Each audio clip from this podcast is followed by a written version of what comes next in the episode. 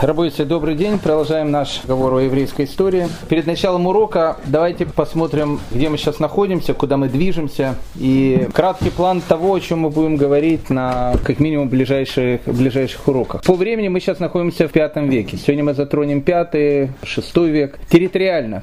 Это важный очень вопрос, и отсюда будет идти все наше дальнейшее повествование, чтобы, чтобы просто понять, что произошло. Евреи, как мы знаем, жили на Ближнем Востоке, и к первому веку до новой эры основное место проживания еврейского народа это была земля Израиля, это была территория современного Ирака и современного Ирана. То, что в те времена называлось Персидской империей, Парфянской империей. На Западе, то, что мы сейчас называем Западной Европой, евреев практически не было. А если были, были какие-то единицы. Мы говорили с вами о том, что к первому веку новой эры в Риме действительно уже была довольно большая, существенная еврейская община. Но это был Рим. Небольшое какое-то количество евреев жило на э, Иберийском полуострове, это на территории современной Испании. Небольшое какое-то количество евреев жило на территории Галлии, которая потом будет называться Францией. Но все, о чем мы говорим, мы, мы говорим о каких-то единицах. Единиц жили там, единиц жили там, единиц жили там.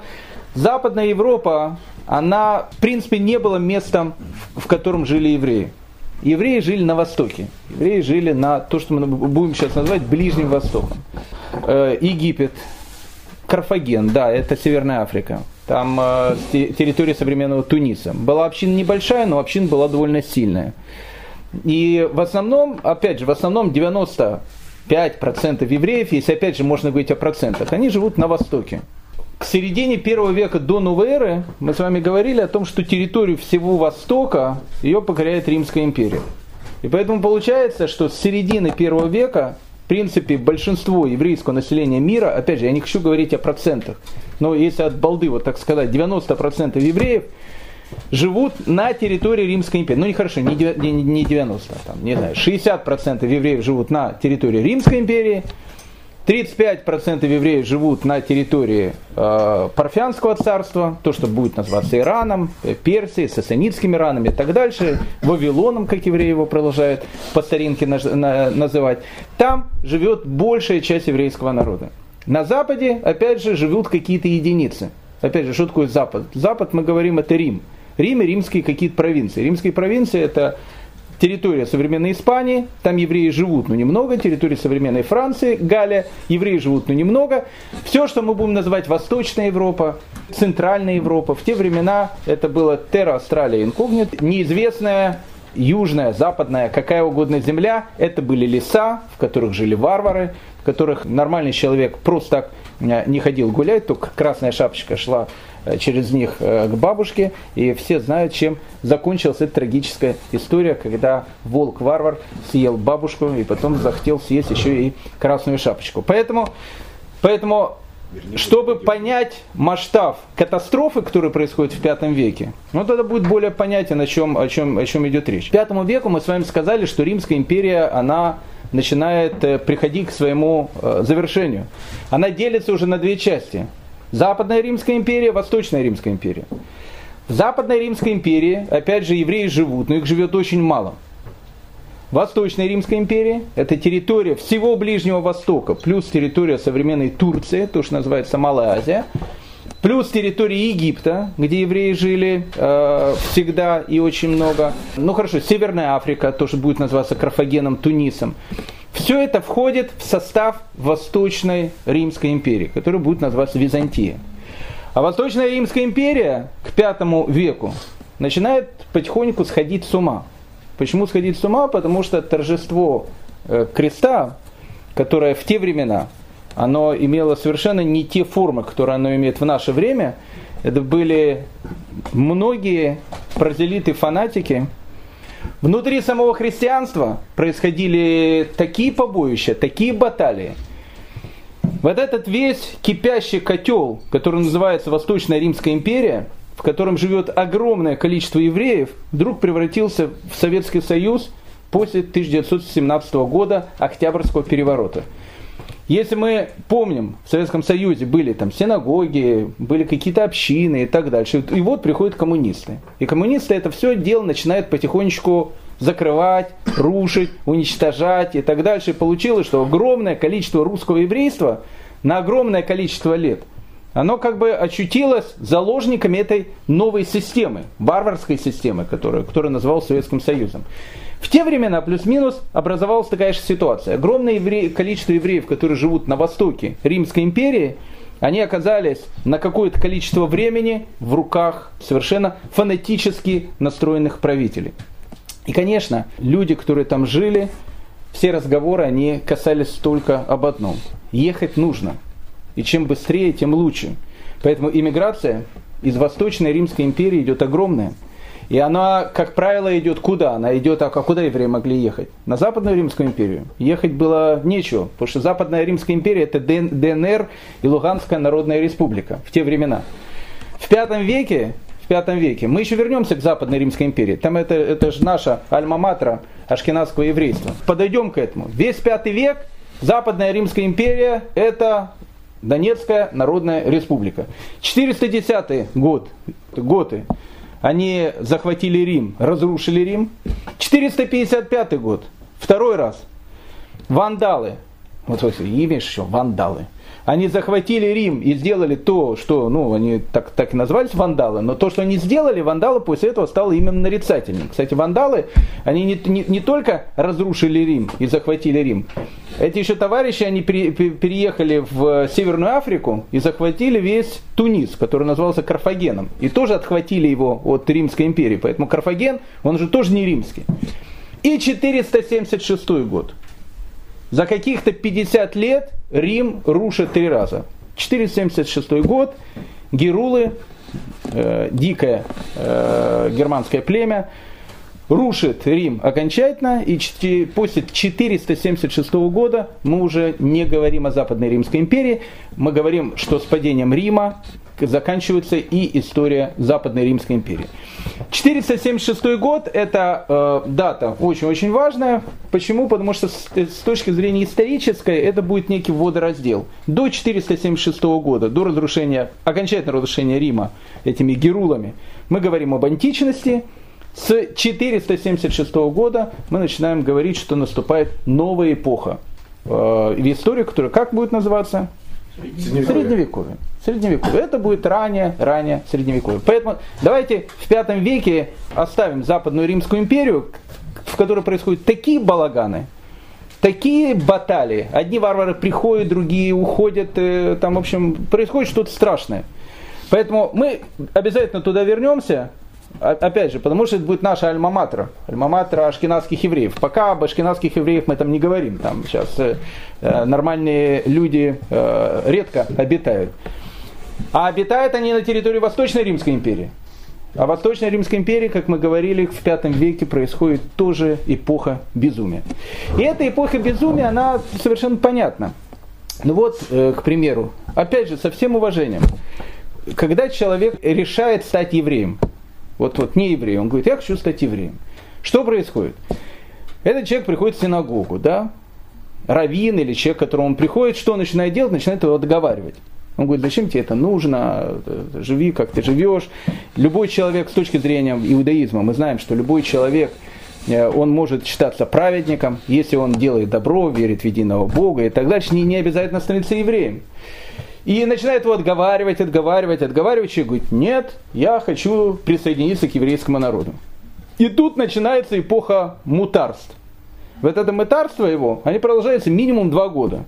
Вот он ходит в Бейдин, Бейдин его не, принимает, потом он ходит на одни уроки, на вторые уроки. У человека два года происходит два года очень тяжелых, в течение которых все пытаются посмотреть, может быть, человек откажется и скажет, что все-таки нет, я не хочу становиться евреем, я буду тем, как, кем я есть. Но если по окончании, грубо говоря, этих полутора-двух лет, человек говорит, я все равно хочу стать частью еврейского народа, тогда он становится евреем. И тогда понятно, что все вот эти вот два года человек и его миро, мироощущение, мировоззрение, оно начинает трансформироваться. Это понятно, два года. А тут Киев. Со всем уважением, 986 год. Владимир говорит, все население Киева, бах, в Днепр. Я прошу прощения. Сегодня он язычник. Потом он окунулся в Днепр. Потом он вышел из Днепра. Кстати, многие не вышли из Днепра. Но то, то, потом он вышел из Днепра. Но он же вышел таким же язычником. но ничего не изменилось. Ведь, ведь э, ну да, стал мокрым, до этого был сухим, сейчас стал мокрым, но мировоззрение-то осталось языческим. Вот эти вот вещи, вот эти вот вещи, они играют и в Восточной Римской империи, и, и, и теперь понятно будет, что происходит. А что происходит? В пятом веке Восточная Римская империя, она помешалась на спорте. На спорте. Как это не смешно звучит, но практически всю весь период пятого века в этой сумасшедшей Восточной Римской империи, в которой, прошу прощения, живет огромное количество евреев, это греко-говорящий мир. Она сейчас помешалась на спорте. На каком спорте? Олимпийские? Ну, Олимпийские игры, может, уже как таковых не было. Был, был другой спорт. Футбол тогда не было, и соки тогда не было, и хоккей не было. В основном гладиаторские бои старались уже так, э, ну, как бы они блю, блюли какую-то вещь, все-таки там это убийство и так дальше. Они еще были, но уже очень мало. Скачки. Скачки. Это любимая вещь, которая в Австралии, когда я жил в Австралии, Кейп Дэй, день, день скачек, все, все сходят с ума, начиная там на работах в университетах, все там сбрасываются, ты за какую лошадку, за эту, за эту, кто выигрывает, тот получает и так дальше. Просто и все, да, все сходят с ума. Вся Восточная Римская империя в пятом веке сошла с ума от скачек. И не просто сошла с ума от скачек. Вся Римская империя, Восточная Римская империя, разделилась на два враждующих лагеря. Первый э, лагерь назывался Венеты, это лагерь фанатов. Ну, то есть, ну, как бы фанаты. Венеты. Венеты, э, то, что переводится по-русски голубые. Не в смысле, что голубые. Уже за эти вещи э, могли по морде дать в те времена. А, э, ну, просто так называется, винеты. А второй это... А второй... А? Фанаты, фанаты скачек. Фанаты скачек. Две группы фанатов. Первый винеты. Второй, второй это просины. Просины это зеленые. У каждой из групп фанатов были, значит, как федерация такие. У них были выбранные руководители, денежные фонды, лошади, наездники, которые стоили гигантские совершенно деньги. То это, это вот перекупает этого наездника, это перекупает этого наездника и так дальше. И вот эта вся огромная Восточная Римская империя, которая приняла христианство, она начинает сходить с ума по скачкам. К пятому веку и к началу шестого века две вот эти группы фанатов, они становятся политической силой. Это реальная политическая сила. Венеты, голубые, это, как правило, знать, бюрократия э, и люди, как правило, венеты, это люди, придерживающие православного христианства. Просины зеленые – это местные люди за местное самоуправление, более простые люди, и их христианское мировоззрение, которое называется это манифисты. С манифистами борьба была не на жизнь, а на смерть. А манифистов было очень много.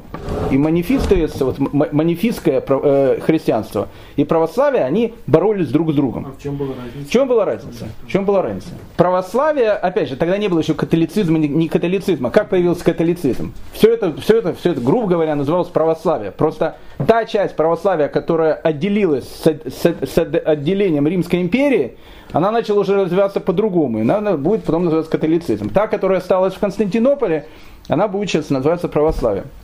В чем, в чем отличие? Православные, это важно, потому что оно в дальнейшем тоже сыграет свою вещь. Э, православие, как бы, оно, э, они считают, э, есть определенная вещь о том, что Иисус, он был и человеком, и Богом, Бога-человеком. Ну, в принципе, в принципе, для античного мировоззрения мы говорили, это нормальная вещь, это получеловек, Геракл получеловек, полубог, получеловек. Это нормально. А вот на Востоке, и особенно в Египте, не было такого понятия полубог, получеловек. Было, было другое понятие. Был Бог. Он не был человеком. Был Бог, который жил, потом умирал, потом воскресал, потом опять умирал, потом опять воскресал. В Египте это был Осириус. Осириус это умирающий воскресающий Бог. Для, для Востока это, эта вещь она была более понятная. Они не понимали понятие Бога-человек. Они понимали понятие Бог. Бог в виде человека. Но не было, у него не было никакой человеческой природы. Так вот, манифисты, они, так как они были в основном, это Египет, какая-то часть Востока, там где территория Сирии и так дальше, там где очень-очень давно жили вот эти представления об умирающем и воскрешающем Боге, они говорили о том, что в Иисусе нету никакой человеческой природы, а есть исключительно божественная природа, поэтому на кресте распяли не человека, а на кресте распяли Бога. Это говорят манифисты.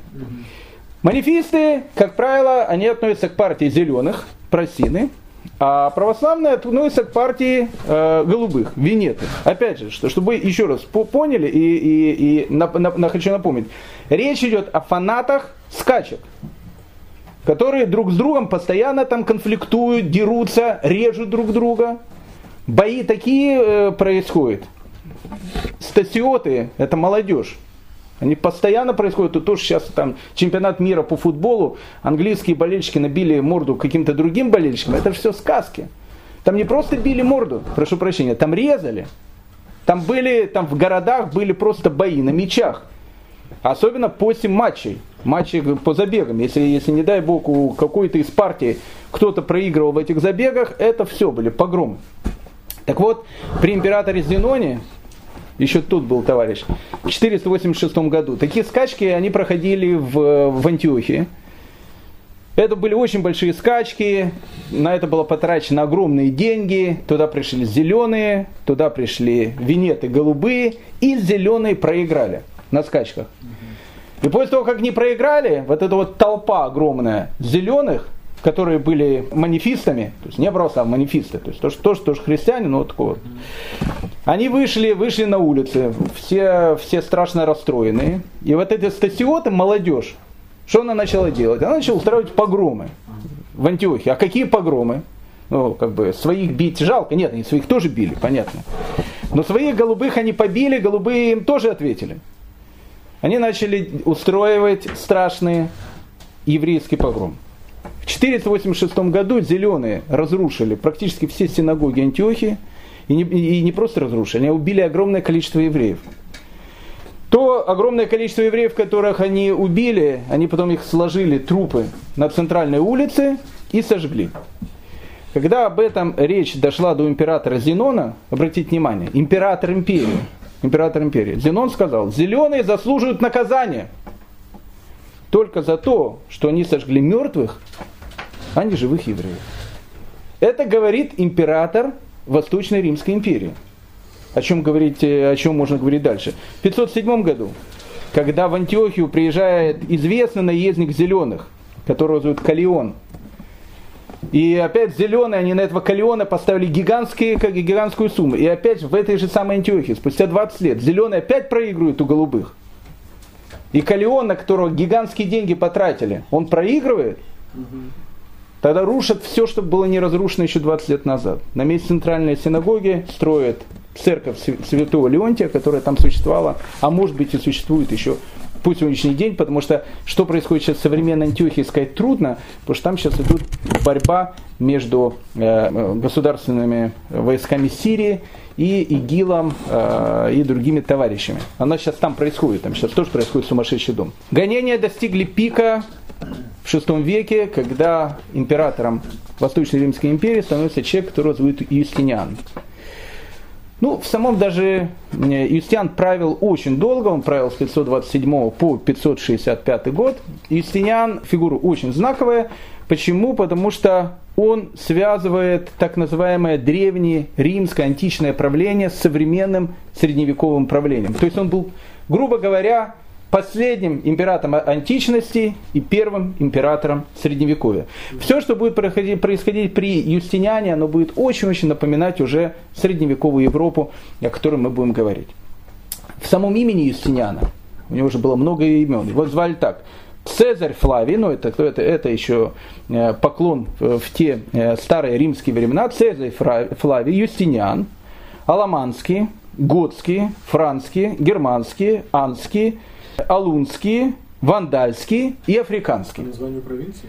По названию различных варварских племен, которыми он руководил, и, и нужно отдать должное Юстиниану, он в VI веке, ведь Западная Римская империя уже не существует, там, там бегают шайки разбойников, Шайки, одна шайка бандитов, франки, борются с готами, с вандалами, шмандалами. Там, там в Западной Римской империи, то, что, то, что когда-то было центром Рима, происходит в VI веке полный хаос. Так вот, Юстиниану удалось кусочек Римской империи, он захватил, и Восточная Римская империя, она, как бы, если так можно сказать, освободила ту часть Западной Римской империи, которая уже лет это 50-60 находится в руках различных варварских племен. Юстиниан был действительно великим и жестоким императором. Он всегда называл себя вторым Соломоном. Он говорил о том, что я, ну как бы, читал, что он такая у него мудрость, как у Шламо, и он хотел, он постоянно себя с Соломоном э, отождествлял. Это, кстати, очень интересная вещь. Многие из этих товарищей, которые будут громить евреев, устраивать погромы и так дальше, они будут отождествлять себя с какими-то еврейскими героями, потому что они будут считать, что это уже не еврейские, а христианские герои. Э, вот, допустим, Богдан Хмельницкий, когда он э, после страшных еврейских погромов, которые будут происходить на Украине в 17 веке, 1648-1654 э, год, все вот эти вот вещи, когда после страшных еврейских погромов, жесточайших еврейских погромов, э, Богдан Хмельницкий въезжает в Киев, как Богдан Хмельницкого будет встречать, выходит огромная толпа и кричит, к нам приехал наш Моисей. То есть человек, который убивал сейчас потомков этого, этого самого Моисея, для толпы он воспринимается как вот наш Моисей. Почему? Потому что тех, кого он убивал, с точки зрения толпы уже к Моисею не имеет никакого отношения. Это старый Израиль, есть новый Израиль, мы говорили об этой концепции. Так вот, Юстиниан, который пытается себя сделать таким э, вторым Соломоном, он говорит о том, что главная фишка Соломона была какая, говорит Юстиниан, это был Иерусалимский храм мы должны построить наш храм, ну, понятно, не в Иерусалиме, понятно, в Константинополе, и он строит этот храм. И он говорит о том, что этот храм должен по своим размерам, по своей красоте, по своей архитектурной сложности намного превосходить то, что построил Соломон. Он строит этот храм, строит его в центре Константинополя. Как храм называется этот? Храм Святой Софии. Храм Святой Софии. Главное достопримечательность современного Стамбула. Не, при, не, не, ну, София, в честь Святой Софии. Так его назвали. Софиевский собор. Ну, огромнейший храм. Огромнейший храм. Храм – центр христианского мира. Правда, потом, в 15 веке, когда туда придут турки, они из этого храма превратят мечеть, гигантскую мечеть. Самая, наверное, одна из самых больших мечетей, потому что храм гигантский они его превратили в мечеть. А современное турецкое правительство, там, по-моему, уже нет ни мечети, ни, ни храма, то есть она формально считается мечеть, как, как Исаакиевский собор был музеем, но считался церковью. Э, туда входят сейчас группы э, экскурсантов и так дальше, они могут посмотреть на вот это вот то величие. Там осталось многое от Истиняна. Они его превратили в мечеть, но многое осталось от, э, от этого огромного собора VI века. Конечно, конечно. Софийский собор. Правда, там эти минареты, минареты. Которые, минареты, которые, но это уже турки достроили. Когда, когда они из Софийского собора сделали мечеть. Так это была главная фишка э, Юстиниана. Он, он хотел, чтобы он был более великий, чем, э, чем Соломон.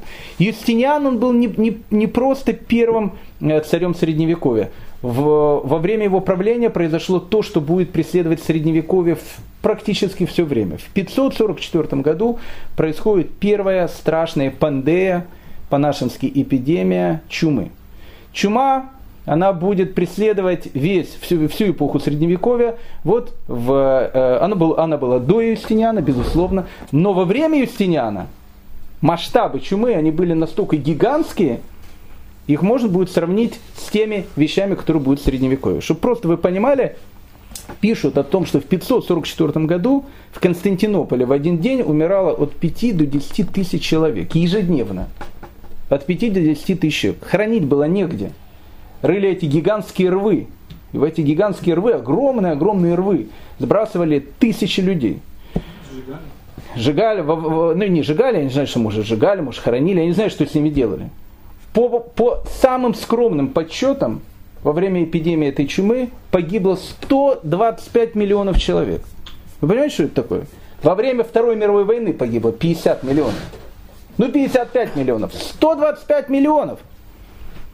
Практически пол населения Константинополя умирает. А сколько она бушевала? Она бушевала много. Она начала с Юстиниана, она, она бушевала там почти что там 50 лет. Она то, то затекала, то опять было. 125 миллионов человек. Это, это эпоха Юстиниана. По Европе 125 миллионов? А? По Европе 125 миллионов? 125 миллионов по Восточной Римской империи. Она, она особенно на западную не особенно шла. Не, ну, наверное, там тоже были, но в основном эпидемия была вот на территории Византии. Были страшные вещи. И э, Юстиниан, несмотря на то, что он строит Софийский собор, бушует эпидемия чумы, происходят эти все, все страшные вещи, он занимается э, изданием указов. Юстиниан издает так называемый кодекс, кодекс Юстиниана, очень важный кодекс, по которому будет жить вся средневековая Европа, ну, вплоть до 20 века. Ну, не до 20 века, ну, там, до 19 века так точно. Кодекс, кодекс Юстиниана. Многие живут по, по, по этому закону до сих пор. Кодекс Юстиниана является неким синтезом традиционного римского права, он берет право, которое было в Римской империи, с многими христианскими добавками, которые появляются, и абсолютно все антиеврейские указы, которые будут всю эпоху Средневековья, они появляются именно в кодексе Юстиниана. Юстиниан преследовал всех инакомыслящих. Инакомыслящих христиан, инакомыслящих, ну, евреев, понятно, это сам Бог велит, и почему-то у Юстиниана, э, ну как бы никто на это не обращал э, внимания. При Юстиниане это, это э, ну, привело какой-то взрыв и, и становится довольно такой важной вехой в его правлении. Вдруг мы вспоминаем о самаритянах. Самаритяне. Мы о них уже забыли давным-давно. Те самые самаритяне, которые сейчас живут на территории Шхема, рядом со своей горой Горизим, на которой они живут очень-очень давно. Бедные самаритяне, они сейчас говорят на иврите, э, самаритян мало, поэтому сейчас они в основном выписывают женщин из Украины, очень много украинок туда приехало. Э, вот, допустим, первосвященник самаритянский, у них умерли коины, у них были коины и левиты, ну, так они считали. Последний коин у них умер где-то в веке 16, и после этого коинскую первосвященник у них уже не из рода коинов, а уже из рода левитов. Но э, уже не, не на ком было жениться. Так вот, тот э, э, первосвященник, который есть сейчас, он вышел, не вышел замуж, женился на женщине с Украины. Посмотрите на ютубе, потрясающе сняли израильтяне фильм про жизнь современных самаритян. Они очень похожи, с одной стороны, на евреев. Они считают себя как с евреями, как братья. Сейчас считают. Когда-то, о, какие баталии были. Так вот тогда, во времена Юстиниана, для Юстиниана и для христиан. Самаритяне это были те же самые евреи. Ну, только, только как бы с какими-то, э, ну, как бы они не отличали все эти вот вещи. Самаритяне, евреи, для них это все было одно и то же. Самаритяне тогда жили в Шхеме. В Шхеме тогда же и жило огромное количество христиан. И у христиан, которые жили в Шхеме, был э, такой э, старый, э, хороший э, обычай. Мимо тещиного дома, как говорится, я без шуток не хожу. Вот они не ходили мимо, э, э, мимо синагоги, мимо домов самаритян, просто без шуток не ходили. Обычно все это происходило в субботу, когда э, в, э, в церквях читалось Евангелие, э, выходило огромное количество молящихся, фанов зеленых, голубых, я не знаю, каким они тогда этим партиям фанатов принадлежали. И вот дети, они выходили на улицу, и был такой мингак, обычай был такой, взять какой-то камушек, булыжник и начинать швырять по домам самаритян. Это все было как нормально, так, ну как самаритяне так жили. И, э, ну, не то, что не тужили. Им, понятно было, э, от этого, наверное, не очень приятно. Но в 529 году они пошли еще дальше. Они решили взять и забросать камнями большую самаритянскую синагогу. И они ее забросали камнями, многие самаритяне погибли. И тогда самаритяне, которые, в принципе, э, это не евреи, они себя, может, евреями считают, поэтому методы, которые они действовали, они были тоже методы самаритянскими. Они сказали, что все, на этом точка. И в 529 году ли, э, э, один из лидеров самаритян, которого звали Юлиан бен Шамрон, он поднимает восстание. Восстание было страшное. Потому что самаритяне, которые терпели вот эти вот издевательства на протяжении многих десятилетий, взяли, сначала вырезали все христианское население Шхема. А потом просто пошли по э, Иудее или по, по, по Самарии и начали просто вот, вот заходить, как э, Пугачев, Емельян, заходить в каждый город. И вот в каждом городе находили там христиан, вешали, убивали, церкви сжигали. То есть вылез, в, э, все вот это вот самаритянское восстание, оно начинало приобретать какую-то очень такую э, страшную, зловещую такую вещь э, для христиан, которые там жили на территории земли Израиля. Юстиниан посылает войска, восстание было подавлено, этого лидера, которого звали Ильян бен Шамрон, его убивают, голову ему режут и как подарок посылают императору Юстиниану как главный военный трофей. Юстиниан он э, решает реформировать не только государство, в котором он живет, он решает реформировать и жизнь евреев. Ну, во-первых, он издает указ, по которому если еврейская Пасха, э, она э, будет раньше, чем православная Пасха, а хочу вам сказать, что еврейская Пасха в 99% оно всегда раньше, чем православная Пасха. Если еврейская Пасха будет раньше, чем православная Пасха, то евреям на Пасху запрещено а. кушать мацу, и б. устраивать различные празднества. Почему? Чтобы не видели христиане о том, что жиды прежде нашей святой Пасхи устраивают свой э, дьявольский Песах. Поэтому евреи могут отмечать Пасху, кушать мацу, которую, когда я кушаю мацу, э, все узнают меня, значит, по лицу. Только если э, еврейский, еврейский Песах будет происходить после, э, после православной Пасхи. Это было, это было только начало. Дальше он решил о том, что надо реформировать а, службу евреев в синагогах. Он почитал о том, что неправильно о том, что евреи молятся в синагогах на иврите, хотя многие евреи, которые жили в, Восточной Римской империи, они, кстати, молились по-гречески, действительно молились по-гречески, и э, он считает о том, что и Тору, которую они должны читать, они должны читать либо на греческом языке, либо на латыни. Причем обязанные э, вот этот свиток, который, который они будут читать, это должен быть либо христианский перевод э, Торы и Танаха на греческий язык, септуагинта, нет древнего септуагинта, более новая христианская септуагинта, либо вульгата, которую, который переводит, э, переводит э, э, Танах на латынь. Для чего? Для того, чтобы когда они будут читать правильный перевод, они увидели о том, что у Ишаягу написано, и дева в чреве своем зачнет младенца, не, не, не молодая женщина, дева. И когда они будут это читать, они возьмут и задумаются. Может быть, они вот как бы неправильно, неправильно толкуют э, христианство. Поэтому по реформе 553 года Юстиниан запрещает евреям в синагогах читать еврейские переводы, а говорит, они теперь имеют право читать, но читают только канони, канонический христианский перевод Танаха. Он пошел еще дальше, он запрещает евреям в школах изучать Талмуд, ну Талмуда, может, еще как такого не было, сформировавшегося, Мишну, устную Тору. Он запрещает э, учить устную Тору. Почему? Потому что он говорит, что устная Тора тоже отдаляет евреев от восприятия истины, поэтому евреям запрещено учить устную Тору. Евреи должны читать только канонические, э, канонические э, переводы Танаха. Это то, что делает Юстиниан.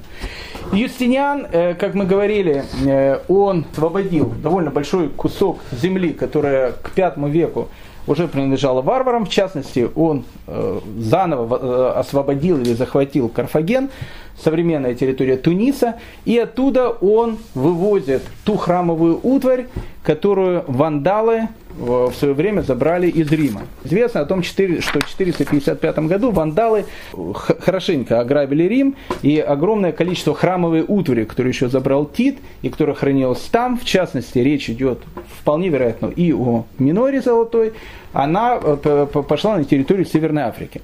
Теперь, когда туда зашел Юстиниан, он взял э, ту храмовую утварь, которая была у вандалов, и опять ее пронес по стенам, э, по, по улицам Константинополя. Об этом пишут летописцы, что он взял те храмовые сосуды, которые были у вандалов. Какие храмовые сосуды, непонятно. Об этом идет э, там э, дальнейший разговор. Была там минора, не было там миноры.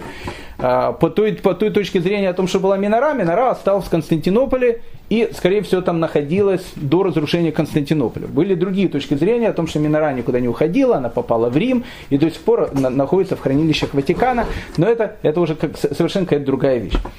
Существовала христианская такая легенда о том, что когда он взял всю эту храмовую утварь, притащил в, в Константинополь, был некий еврей, который сказал, что ты должен всю эту храмовую утварь отправить в Иерусалим, в христианский Иерусалим. Почему? Потому что она при, приносит беды. Вот э, римляне, они хранили эту храмовую утварь, и Рим был разрушен варварами, нет уже Рима. Э, теперь, э, потом его хранили вандалы в Карфагене, нет уже Карфагена, ты его разрушил, если будешь это хранить э, в Константинополе, придет проклятие на Константинополь, и Константинополь тоже будет уничтожен. По этой легенде говорится о том, что Юстиниан приказывает взять и возвратить эту храмовую утварь в Иерусалим, но опять же это все на уровне легенды. А что происходит в это время в земле Израиля? А в земле Израиля в это время в основном Галилея, ведь в Галилее живут евреи, в основном все еврейское население. И их с каждым годом становится все меньше, меньше и меньше. У евреев уже нет своего носи, у евреев нет уже своего патриарха. У евреев уже нет своего Санхедрина. Евреи, они уже не объявляют о начале нового месяца. И с каждым годом еврейское население Галилеи, оно все уменьшается, уменьшается, уменьшается. Почему? Потому что постоянные погромы, разрушение э, синагог. Общая вот эта вот э, атмосфера ненависти, которую делало христианское население в отношении евреев, конечно, приводила к тому, что с каждым годом все больше и больше людей уезжало, эмигрировало. Куда, уезжало? Конечно, на территорию Персидской империи. И э, все, оно становилось все меньше и меньше. Святой Антоний, который посещает э, Галилею в VI веке, дает некие э, зарисовки тех э, евреев, которые он встречает в VI веке в Галилее. В частности, он посещает город Нацерет и говорит о том, что в городе Нацрате, э, в, по, по, по, по-нашеским, по-русски город Назарет, живут самые красивые еврейки. Святой Антоний дает даже объяснение этому, он говорит, самые красивые еврейки живут именно в Назарете, он ну, человек, человек святой, поэтому он на женщин смотрит обычно. Самые красивые э, еврейки живут в Назарете и дает объяснение. Почему? Потому что в Назарете родилась мать э, Христа Мария. Поэтому на этом городе есть благословение, и все женщины, которые живут там, они очень-очень, значит, красивые. Когда он посетил Скитополь, э, Скитополь это современный Бейтшан, а, его поразило о том, как еврейские торговцы э, торгуют с христианским населением. Вполне вероятно, э, что, что оно существовало в те времена. Он говорит, евреи никогда от христиан из рук не берут деньги. Если они что-то продают, у них есть, он описывает, есть такой горшочек с водой, они не хотят брать у христиан деньги, которые они держали, поэтому они просят, чтобы христиане эти деньги бросали в воду, только после воды они, э, значит, как бы забирают эти деньги, что, понятно, святого Антония очень и очень возмутило. А на э, византийский престол заходит новый император, император, которого звали Фока. Человек, безусловно, очень-очень э, э, такой необычный. Ну, современники говорят, что у него была отвратительная наружность и очень плохой нрав. Многие его считали святым, Э, многие говорили, что, ну, может, не, не, уж не такой уж святой, но он император, э, император Восточной Римской империи. Монеты у него, у Фуки очень интересные, такие старинные, и серебряные, и золотые, они очень-очень такие христианские. Крестов там очень много, изображений святых очень много. Э, император Фока, когда стал императором, он захватил власть, власть у императора, который звали Маврикий. У Маврикия было пять сыновей, э, он ну, вызвал Маврикия, крест на шее у него, у Фоки, значит, пяти сыновьям э, садистские он их поубивал, не просто убил, садистски убил, на глазах у отца, у Маврикия, э, бывшего императора. Восточной Римской империи. После этого Маврикия убил. После того, как убил Маврикия, убил э, его жену, а потом оказалось, что у Маврики есть еще дочка, которая зовут Константина, и у этой Константины есть три дочери, даже уже не сыновья, а три дочери, и он приказывает, значит, зарезать эту Константину э, и трех ее дочерей. Опять же, при ней убивает три, три, три дочери, потом, значит, режет Константину. Э, это вот э, христианский император э, Восточной Римской империи Фока. Фока, безусловно, был человеком не совсем нормальным, Хотя, опять же, э, Папа Римский, а в те времена был Папа Римский Григорий Великий, он описывает Фоку как милостивый и благочестивый государь достиг, достиг престола, да возрадуются небеса и да возликует земля. Милостивый и благочестивый государь, который, в общем, так, э, ну, садист, ну, что можно сказать, бандит с большой дороги, Фока. Ну ладно, там Фока там убивает Маврикия со всей его семьей, э, царской семьей. Но Фока, он начинает идти к евреям и говорит о том, что если евреи не начнут сейчас принимать христианство, евреев будут резать. Кстати, это была новая вещь, ноу-хау такое. До этого не было такого понятия, как насильственного перехода в христианство. То есть евреев как бы заставляли, но этого не было. То есть мы видим, что в принципе к э, началу 7 века новой эры жизнь евреев Восточной Римской империи, в которой они жили на протяжении веков, если не сказать на протяжении тысячелетий, она превращается в ад. И вот в этот момент, когда Фока говорит о том, что евреи они должны либо святое, значит, крест поцеловать, либо всех резать будет, а, э, Шехиншах Персии, которого звали Хасруй II, говорит о том, что я хочу э, отомстить за моего друга, императора Восточной Римской империи Маврикия. Ну, это такие, это, такие бандитские такие разборки. Ты убил моего друга, ну, понятно, они с Маврикием тоже очень дружили. Э, вообще Персия с Византийской империей в скобочках, они э, так дружили, что, что если года не было войны между ними, это был такой странный год очень. Он говорит, ты незаконный император, захватил власть и Э, ну, это был повод, повод был нужен, и персы, они бьют под дых, прошу прощения, Восточной Римской империи. Они э, э постепенно э, захватывают практически всю Малую Азию, потом они подходят к Сирии, а потом они потихонечку начинают идти на территории Галилеи. И вот представьте, евреи, их уже немного, которые живут при этом в Фоке, и так погромы были страшные. И так при Юстиниане им уже запрещали и молиться, и учить Тору, и вообще все эти вот... Э, каждый год какой-то новый антисемитский указ. Еще Фока, который говорит о том, что садись этот, который говорит о том, что если кто-нибудь христиан принимает, вообще всех резать будем. Понятно, что евреи Хасроя II воспринимают не просто хорошо, они его воспринимают как освободителя. И Хасрой II, когда входит в Галилею, вот эта огромная часть евреев, ну огромная, не знаю, какая она была огромная, большая часть евреев, которая еще и живет в Галилее, тут же объединяется в отряды, приходят к Хасрою II и говорят, присоединяйтесь к перцам, которые будут освобождать нас от византийской тирании. И вот персидские войска под э, командованием Хасроя II в июле 614 года при поддержке еврейских отрядов захватывает город Иерусалим.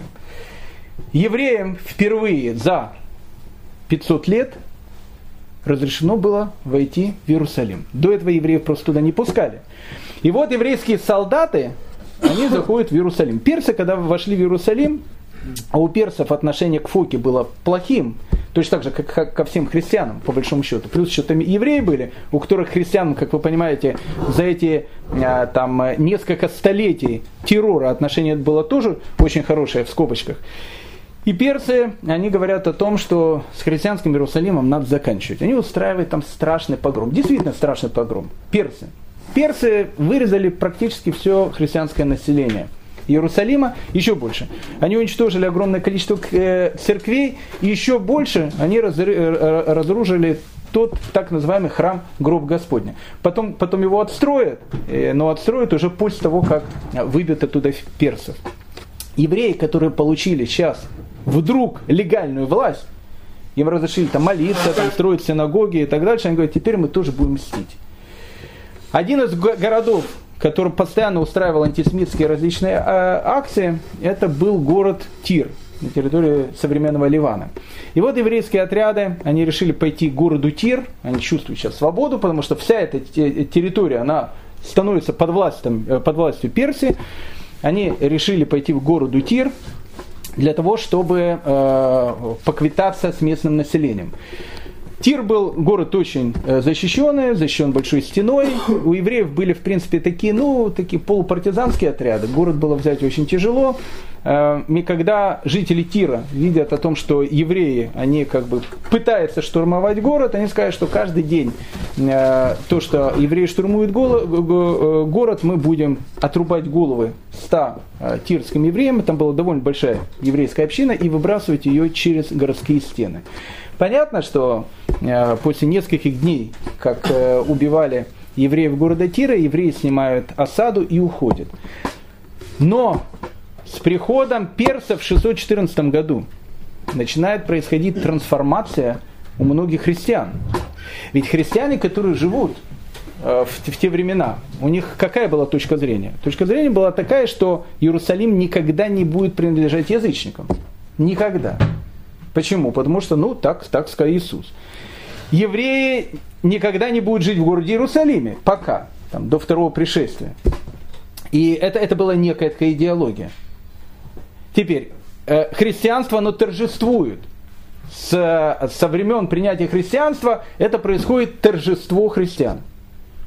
Но если человек просто открывал учебник по истории, он видел о том, что, ну, как бы, мягко говоря, это не совсем так – с принятием христианства Римская империя распалась, Западная Римская империя погибла. Во времена Юстиниана 125 миллионов умирает от чумы, которой никогда не было.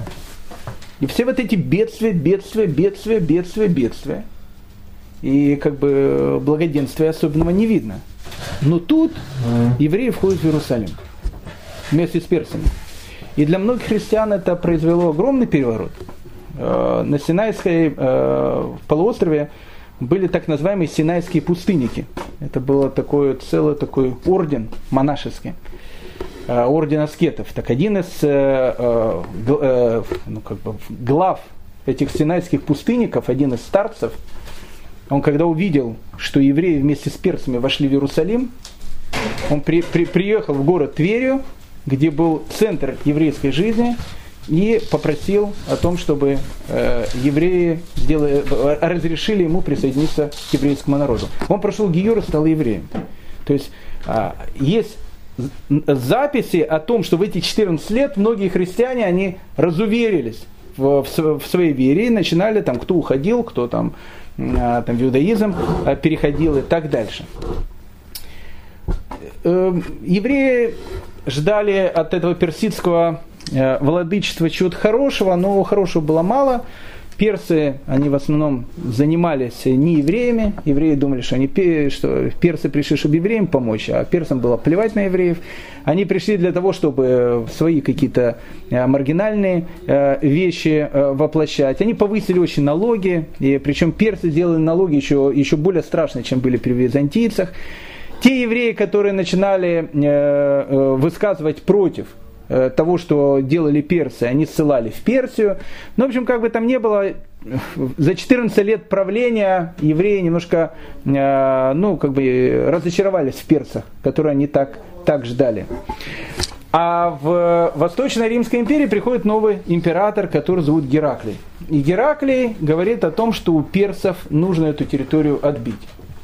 И поэтому Гераклий через своих тайных посланников пишет письма евреям, которые живут на этой территории, которые захватили персы, со словами о том, что политика э, императоров, которая была до меня, она неправильная. Э, я евреям объявляю полную амнистию, то есть все, что там делали евреи, мы об этом забываем, только при одном условии, если вы меня поддержите. Если вы меня поддержите против, значит, как бы персов, то э, э, евреи получают полную амнистию и получают огромное количество гражданских прав. Ну, какая часть евреев, э, скорее всего, Гераклия, наверное, поддержала. Гераклий в 629 году э, торжественно въезжает в Иерусалим, освобождает Иерусалим от персов. Ну и вот, когда Гераклий э, приехал в Иерусалим, э, патриарх Иерусалимский, который звали Модес, он сразу пришел к нему и говорит, ваше императорское величество, теперь же вы, вы понимаете, что теперь нужно делать э, в Палестине. Он говорит, а что нужно делать в Палестине? Надо, говорит, всех жидов резать. Но он говорит, э, э, ваше преосвященство, э, патриарх Модес, я не могу это сделать. Почему? Потому что я как бы дал слово евреям поклялся о том, что если они меня поддержат, всем будет полная амнистия и еще там дам какие-то гражданские права. Модест собирает старцев, которые находятся в Иерусалиме, и они говорят, что мы знаем, что мы сделаем, мы снимем с тебя это, э, это слово, эту клятву. Но он говорит, ну как же, я же поклялся. Да, это, так как ты нарушишь эту клятву, это будет грех. Поэтому первую неделю Великого Поста э, тебе нужно будет воздержаться от пищи. А первую неделю Великого Поста запрещается кушать мясо, но можно кушать рыбу.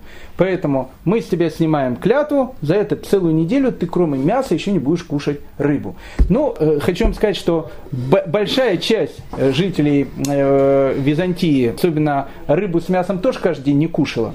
И, и тогда Гераклий, он, в общем, как бы снимает с него клятву, и он говорит, делайте тогда, что хотите. Конечно, начинает страшные погромы, но это все продлится недолго. В 629 году э, Византия, она э, захватила Иерусалим, пройдет 9 лет, не будет уже в земле Израиля никакой ни Византии, э, ни Персии, все, все, все успокоится. Через 9 лет в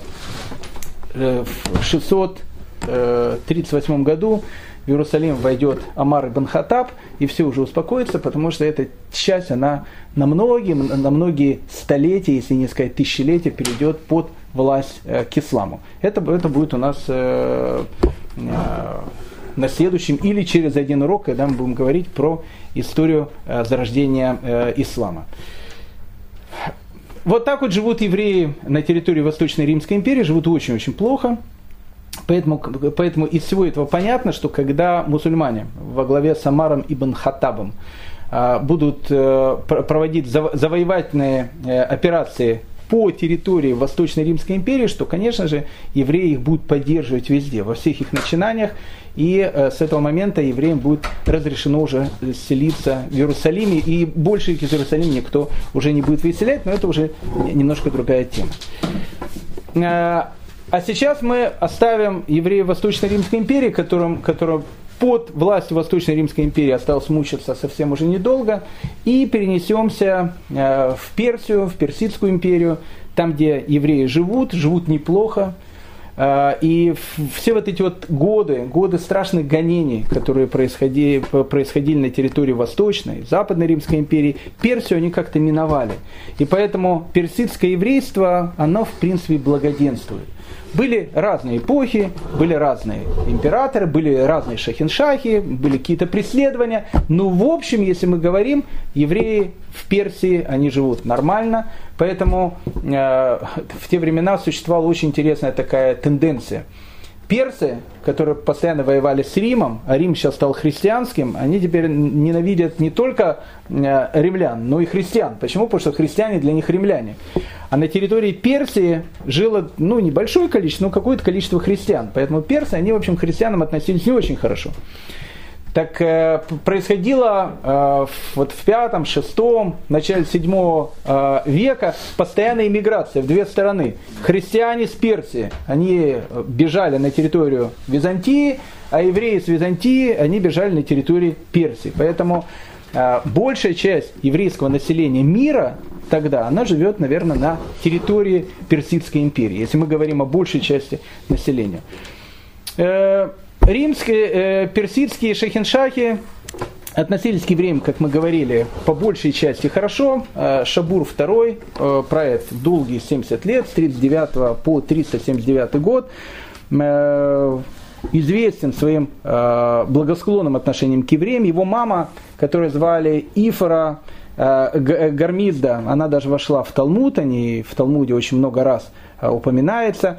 Ифра Гармизда, она очень, очень хорошо относилась к евреям, еще больше даже, скажу, на большие праздники она посылала лично главам Ешив, Пумбандиты и Михозы лично от себя подарки. У него было очень-очень уважительное отношение к евреям. Э, Издигер I, который правит с 399 по 420 год, вообще считался юдофилом. Э, известно, что э, когда он встречался с Изелархом Гуной, Э, он ему даже поправлял э, обычно пояс или поправлял какую-то одежду. Это выглядело довольно странно, когда Шахиншах какому-то своему подчиненному он поправляет одежду с таким полным уважением, когда у Издигера первого спросили, в чем Э, чем, э, из-за чего он именно так поступает, он говорит, написано, вы будете царством, священником и народом святых, поэтому еврейский народ это народ святых, поэтому я, в общем, как бы поправляю его одежду. Понятно, что это все очень-очень был большой контраст с тем, что происходило в э, Восточной Римской империи. Но э, были и свои перегибы. И Издигер II который правит 438 по 457 год, он попадает под власть фанатиков. Фанатики на территории Персии это были огнепоклонники. Мы с вами говорили э, уже о том, что когда-то э, на, на протяжении многих столетий вся вот эта Персидская империя, э, она называлась Парфянская империя. Парфяне, они были такие, ну то, что называется, пофигисты. Они и, и греческую культуру любили, и персидскую культуру. Ну, в общем, как бы украинский язык при парфянах, э, на нем мало кто разговаривал, как в Киеве, еще, еще совсем недавно. А вот когда э, начинается история сасанитского Ирана, и, и одна из главных вещей возродить и мову ридну, и, и, и традиции и так дальше, то тут э, начинает, э, начинают быть и перегибы, различные перегибы. И как сейчас э, на Незалежной там, там Бендера, Шухевич, герои народа, которые воевали там за нашу свободу, точно так же и у них они тоже своих героев, которые на протяжении столетий при парфянах особенно никто и там не видел. И кто герои? Герои это традиционная религия Ирана, это огнепоклонники, то, что у нас называется зарастристы. Поэтому как бы маги, а магами называли священников зарастристов, э, они были более умеренные, менее умеренные, но они всегда боролись за, за то, чтобы э, религия магов все-таки она была ну, такой связующей, главной религией Персидской империи. Поэтому были шахиншахи, которые к этому относились менее спокойно, были те, которые более спокойно. Так вот, Издигер II, он был, в принципе, тоже очень-очень подвластен идее этих различных магов. Он даже говорил, что безумные люди, которые говорят, что Бог мог создать добро и зло, э, это камушек э, в сторону, понятно, евреев, не потому что по зарастрийской идеологии Бог не мог создать зло, Почему? Потому что Бог является всеобщим добром. И вот э, Бог, который является всеобщим добром, он всегда борется с Богом, который является олицетворением всеобщего зла. И в этой борьбе между светом и тьмой, э, конечно, человек должен быть на стороне света. Ну, мы говорили о том, что у персов, э, чтобы определить, кто находится на стороне света, это, как правило, были персы. Все остальные, которые это не поддерживают, они, э, соответственно, конечно, находятся на стороне тьмы. Поэтому при Издигере II были определенные, определенные какие-то э, притеснение евреев, допустим, евреям громко запретили читать шма, запретили э, делать э, освещение э, в шаббат, чтобы, чтобы дома были очень-очень освещены, потому что считалось, что огонь, который находится в домах у э, не огнепоклонников, является таким, в общем, как бы осквернением Э, божества местного. Но опять же, нужно понять природу Персидской империи. Персидская империя, она э, вся, она вся была разбита под сатрапией. Ну, не знаю, это как Штаты в Америке. То есть там не было такой единой, она была очень федеральной э, такой республикой. Поэтому если где-то были какие-то притеснения, то, как правило, они не касались еврейского пояса. Еврейский пояс это что? Пумбадида, Сура, Махоза. Это территория современного Ирака территория традиционного Вавилона. Туда, как правило, все это не доходило. То есть это доходило где-то там в столице, оно где-то там все крутилось, и евреи, в принципе, настолько были, ну, скажем так, мощной силой, которая была в Персии, что указы были, но они не особенно действовали на евреев. Хотя были и исключения из правил. С 459 по 468 год э, Шехиншахом э, становится человек, которого зовут Пирос. Э, Пирос, он в Талмуде называется Пирос э, Рашия, то есть Пирос Раша. При Пирозе Шахиншахе действительно были э, довольно такие ну, неприятные вещи. С евреями все началось с того, что в городе Испагане произошел погром.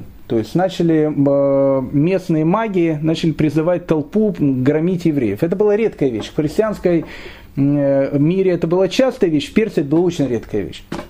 Э, Пирос, он был полностью под властью э, вот этих вот магов. Мы еще поговорим о магах, мы поговорим о э, фи- философии Маздака, который говорил о том, что все должно быть общим, и жены, и деньги, и так дальше, и как евреи на это отреагировали. Может, в следующий раз об этом поговорим. Э, Поэтому влияние было ну, довольно сильное у этого пи- магов на этого Пироза. И тут, когда э, Перс устраивает в Испагане этот э, погром еврейский, евреи начинают защищаться и убивают двух магов. Перос это воспринимает э, как страшно, что евреи убили значит, двух священников и вырезает практически все население Испагана. Но репрессия не продолжается э, до того, что он убивает даже еврейского экзиларха. Это вещь совершенно невидимая, которую звали Гуна Мари. Э, И уби- убивает еще несколько мудрецов еврейских. И тогда э, происходит интересная вещь, которая могла произойти только в э, Персии. Появится новый экзиларх, сын убитого экзиларха, которого будет звать Марзутра. Кто-то, может, слышал это имя. Один из героев еврейского народа, народа даже есть в Израиле улица в честь там Марзутры. Э, Появляется Марзутра, которому ни много ни мало, вот э, во времена вот этого самого Шахиншаха э, Пироза, который будет устраивать всякие эти безобразия, удастся создать свое э, еврейское королевство, еврейское царство и на протяжении семи лет быть э, как бы независимым э, правителем еврейской области, еврейского государства, которое никто ничего э, не смог сделать. Э, Рассказывают про Ма- Марзутру о том, что э, его отца, которого звали Гуна Мари, или э, который, э, который называется в Седер Алам Зутра, Гуна Мар Бар Рав Кахана, он был экзилархом, мы говорили, что экзилархи это главы вавилонского еврейства. Так вот, рассказывает в Седер Алам Зута о том, что Гуна Мар Бар Рав Кахана, экзиларх, он решил однажды избрать э, судью. В принципе, эта вещь была неправильная, потому что э, еврейских судей избирали главы академии, либо Пумбадитской, либо Сурской, либо академии, которая была в Мехозе. А, Они назначали судей. Э, Экзеларх, он был как бы более, ну такой как бы э, политический руководитель, не духовный руководитель. И тогда э, Раф Ханина, который был главой од- одной из академий, э, этому очень возмутился и сказал о том, что экзиларх не имеет права назначать равинского суда в, в- в- в какой-то из городов. А Раф Ханина, он был э, отцом жены экзиларха, и, э, ну, несмотря на это, экзиларх для- для того, чтобы показать, в чем и у кого власть, когда Равханина, э, вот этого судью, которого он избрал, и он его не признал, он сказал, что Равханину нужно наказать, и как его наказать, нужно сделать так, чтобы он ночь провел за э, территорией города. Ну, чтобы понять, что обычно, как мы говорили с вами, человек, который переночует в те времена за территорией города, в котором было огромное количество диких зверей, разбойников и так дальше, обычно в город на утро, если возвращался живым, то возвращался обычно уже полностью седым.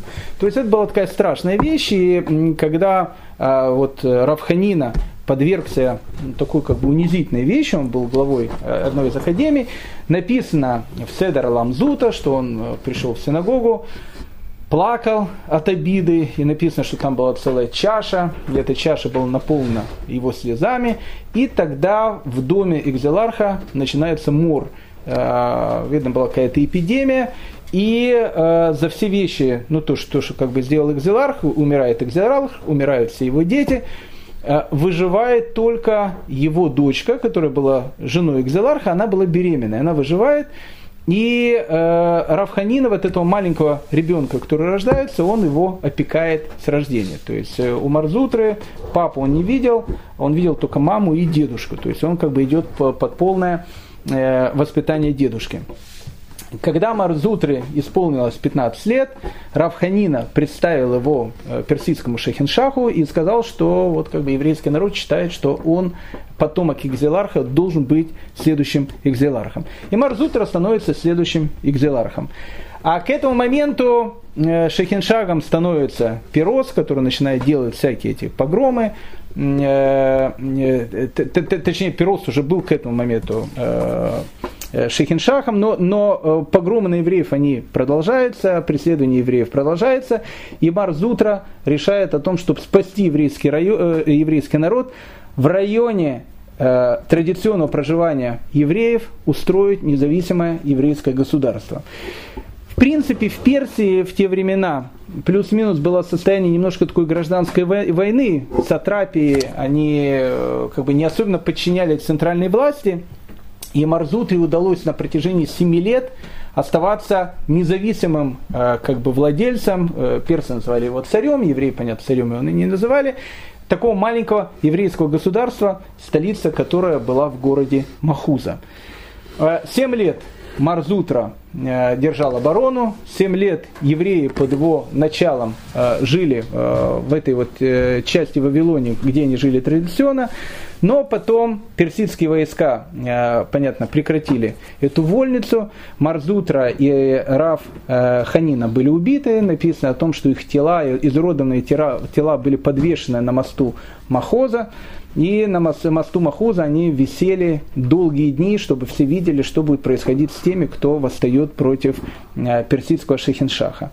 Э, у Марзутра был сын, которого звали э, Марзутра бен Марзутра или Марзутра третьего называют. Когда были все эти преследования, он убежал в землю Израиля, которая тогда была под Восточной Римской империи. Там стал очень-очень известным мудрецом. На этом, в принципе, сегодня мы можем э, э, закончить. Просто э, перед окончанием я хочу просто сказать, куда мы сейчас будем двигаться. Мы сейчас с вами потихонечку зашли в седьмой век.